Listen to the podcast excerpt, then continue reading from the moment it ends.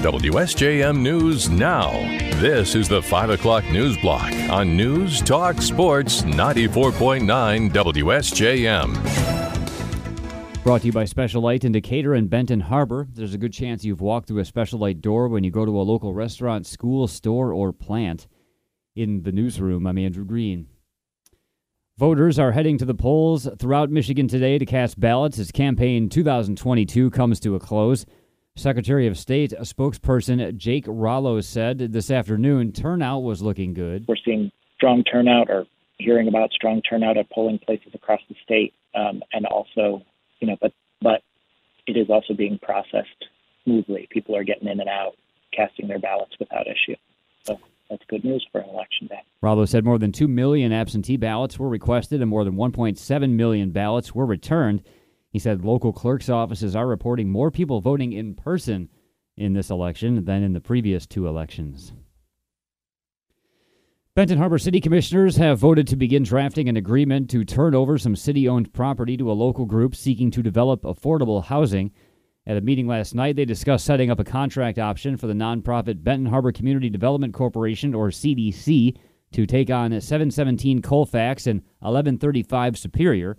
Mayor Marcus Muhammad read from the resolution explaining that the group will rehab the homes. The sole purpose of rehabilitating the housing units, bringing them up to code, and assisting low-moderate income residents to purchase them at a price agreeable to the CDC and the city, with all proceeds to be retained in a revolving fund for reinvestment and rehabilitation of other homes in Benton Harbor for the same purpose. Muhammad said the agreement with the city would establish the CDC's obligations and the city's, creating no risk to either. The Benton Harbor CDC works with low to moderate income city residents to help them qualify for financing and learn to maintain homes. Following last night's vote, the city manager will draft an exclusive conditional option for the CDC to buy the properties later. Commissioners said the move was about creating housing and growing the tax base. Meanwhile, an analysis of the City of Benton Harbor's options for improving the municipal water system is complete and has been presented to city commissioners. At last night's meeting, commissioners heard from consultant John Young, who was brought in to complete the EPA-ordered study, which considers 7 alternatives to the current arrangement.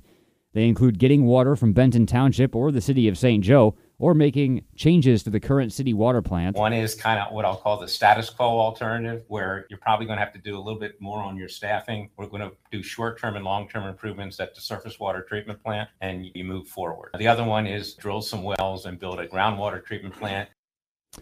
Young said of the 7 alternatives, 3 were determined not worth considering. Among them is regionalization. That leaves 4 options. He told commissioners the current water system is not sustainable as is. The tough decision you're going to have is whatever alternative you pick. We have a situation right now where the revenues coming in from the system are not anywhere close to what it costs to run the system. So how do we get those closer? Young said after a public comment period, he'd be back around Christmas with the report for commissioners to consider a path going forward. The analysis finds the least expensive option to residents would be for the city to maintain ownership of the water system, but with most of the staff contracted out. The most expensive option would be getting water from Benton Township, which currently lacks the capacity for the city and would have to do upgrades. Mayor Marcus Muhammad said the city's water system prior to 2010 served a lot more customers than it does now, leading to the current funding problem. Mayor Pro Tem Dwayne Seitz said he would like to look at options for saving the current water plant. The Niles Township Board of Trustees has accepted a letter of resignation from Township Supervisor Jim Curran. It occurred during a meeting last night. After being sworn in October 17th, Curran, who also is a Berrien County Commissioner, submitted his letter of resignation to the township October 21. Niles Township Treasurer Jim Ringler said due to contracts between the township and the county, Curran was forced to make a decision to resign one of those positions. It's disappointing. I think Jim would have done a very good job. His heart's in it, but he just chose to stay at the county. It's hard to ever tell, but I think he would have been an outstanding supervisor. I really do. Prior to joining Berrien County, Curran served as the Michigan State Police Detective Sergeant assigned to fire investigations. He also has served on the Brandywine School Board, where he had various offices including president. Curran was appointed to the township position after the resignation of James Stover because of health reasons. Lake Michigan College will be hosting some open house events this month for students, families, and friends to speak with faculty and staff about academic programs and resources at all three of its campuses. LMC says the open houses will be November 15th, 16th, and 17th at the Niles, Benton Harbor, and South Haven campuses, respectively. The events will run from 5 to 7 p.m. all 3 days. LMC academic programs will be represented, and there will be sessions on financial aid plus tours. Those who attend can learn about admissions, well-being, and accessibility, as well as the Educational Opportunity Center, athletics, housing, student life, and Michigan Reconnect, among other things. Registration is encouraged to attend, but it's not required. Our prospective students can sign up online with a link that we have at our website. The holiday season in downtown St. Joe kicks off next Friday with luminaries. St. Joseph Today's Amy Zapel tells us there will be around 100 luminaries lit up around the downtown area thanks to St. Joe Today volunteers. She says luminaries is a special night to get into the holiday spirit. It's always just a really great night. One of my favorite things to do is go up to Rye Bell's and look down at the intersection of Broad and State, and it is always just people kind of laughing and kind of moving along and smiling, and it just has this really beautiful atmosphere. Downtown shops and restaurants will offer specials for the evening. Zapel says the downtown holiday music will start to be played next Friday, and from there will be ongoing holiday events throughout the winter. The luminaries will be out next Friday from 5 to 8 p.m. Zapel says the following week will bring Small Business Saturday. Moody on the Market has named its Bold Women of Business class of 2022, with winners living in communities from Buchanan to Hartford and working in towns from South Haven to Niles, bringing a diverse background of talent and experience to their current endeavors. Included are women engaged in retail, hospitality, business education, professional services, media, education, finance, the nonprofit community, and beyond. You can read all their stories and see how they define the bold factor for women in today's business world at moodyonthemarket.com. And new numbers from the CDC show alcohol-related deaths have been soaring. The deaths jumped 26% in 2020 and by more than 40% for middle-aged women. Henry Ford doctor Ron Samarian believes more people are turning to alcohol because of anxiety about their health, the world, and the economy. The reason it's hard to give up on anxiety is the fear if you let your guard down, you're really going to get whacked. So it's not just telling people stop being anxious. It's trying to understand why it's hard not to stop being anxious. And the fear is if you're not anxious, you're going to get caught off guard. Things are going to be worse when, in fact, it's not. Rather than alcohol, which is a temporary fix, he recommends writing down all your worries and putting them aside. He also advises asking yourself just how often your worst fears have actually come true. WSJM News Now continues with your Bloomberg Report.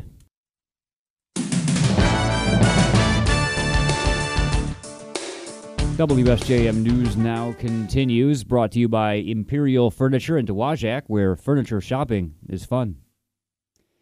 Changes to voting laws are not holding back voters today in the swing state of Georgia. More from ABC's Lionel Moisey in Atlanta. Record early voting here in Georgia despite legislative restrictions passed by Republicans. I think there is this energy in that no policy to restrict voting will keep individuals from coming out to vote. ABC News contributor Mike Muse. We are closely watching two major races here. Democrat Stacey Abrams challenging Governor Brian Kemp and Republican Herschel Walker trying to unseat incumbent Senator Raphael Warnock. Lionel Moisey, ABC News, Atlanta. Tropical storm Nicole is forecast to strengthen to a hurricane as it churns toward the northwestern Bahamas and Florida's Atlantic coastline. A range of warnings and watches has remained in place today throughout the region. Nicole is expected to cross the Bahamas later today and strengthen into a Category 1 hurricane before making landfall in Florida on Wednesday or Thursday. Many areas are still reeling from damage caused by Hurricane Ian, which struck in late September. Abortion is on the ballot in 5 states today. They are California, Michigan, and Vermont, among others, seeking to protect abortion rights, as well as Kentucky and Montana, looking to restrict abortion rights. ABC's Anne Flaherty says other states are indirectly voting on the issue. Pennsylvania, more so than almost any other state. I would put Georgia in this camp as well. Abortion's not formally on the ballot, but it's on the ballot. And that's because you have a GOP-controlled legislature, and then you have the governor, a fight for governor control. The governors can veto any legislation that comes out of these the state houses. So we've got Democrat Josh Shapiro. He's vowed to protect abortion rights. Republican Doug Mastriano says that he is against abortion rights. Meanwhile, voters in 5 states are deciding today whether to approve recreational marijuana. The proposals going before voters are in Arkansas, Maryland, Missouri, North Dakota, and South Dakota, and they could signal a major shift toward legalization in even the most conservative parts of the country. The proposals follow President Biden's announcement he'll pardon thousands of Americans convicted of simple possession. Recreational marijuana is legal in 19 states, and the 5 states with ballot measures already have legal medical marijuana programs. Another proposal on Colorado's ballot would allow the use of certain psychedelic substances. The Pennsylvania Senate race between Democrat John Fetterman and Republican Dr. Mehmet Oz is tight as voters and candidates head to the polls today. More from ABC's Derek Dennis. The polls are open across Pennsylvania with questions already over mail-in ballots. By state law, thousands of those ballots couldn't be counted until today. I believe, I'm sure you all agree, that all work has dignity. Democratic candidate John Fetterman filing a federal lawsuit arguing mail-in ballots with an incorrect or missing date should be counted, despite a Pennsylvania Supreme Court ruling against that. Historically, Democrats aligned with Fetterman are more likely to vote by mail, while Republicans aligned with Dr. Mehmet Oz are more likely to vote on Election Day. Derek Dennis, ABC News, Pittsburgh. Someone who bought a Powerball ticket in Southern California has won a record $2 billion Powerball jackpot. The winning numbers drawn this morning at the Florida Lottery draw studio in Tallahassee were white balls 10, 33, 41, 47, and 56. The red Powerball was 10. The jackpot ticket was sold at Joe's Service Center in Altadena, northwest of Los Angeles. The business will receive a maximum Powerball bonus of $1 million. The Multi-State Lottery Association said Monday night's scheduled drawing was delayed by nearly 10 hours until today because a participating lottery had issues with processing sales. The jackpot was by far the largest lottery jackpot ever won in the United States. It topped the previous record of $1.586 billion, won by 3 ticket holders in 2016. And recent turmoil at Twitter has prompted some users to explore other options, some even trading tweets for toots. More from ABC's Mike Dabuski. Mastodon is a non-profit social media site founded in 2017. The company says it added nearly 500,000 users in the last 2 weeks. It's almost identical to Twitter. Gizmodo's Del Cameron says there is one big difference, though. Like Twitter, Mastodon's running on a countless number of servers, except those servers are all owned by different people. That means each server gets to set its own rules. Other differences? The equivalent of a tweet on Mastodon? It's called a toot. Mike Dabuski, ABC News. WSJM News Now continues with your weather forecast.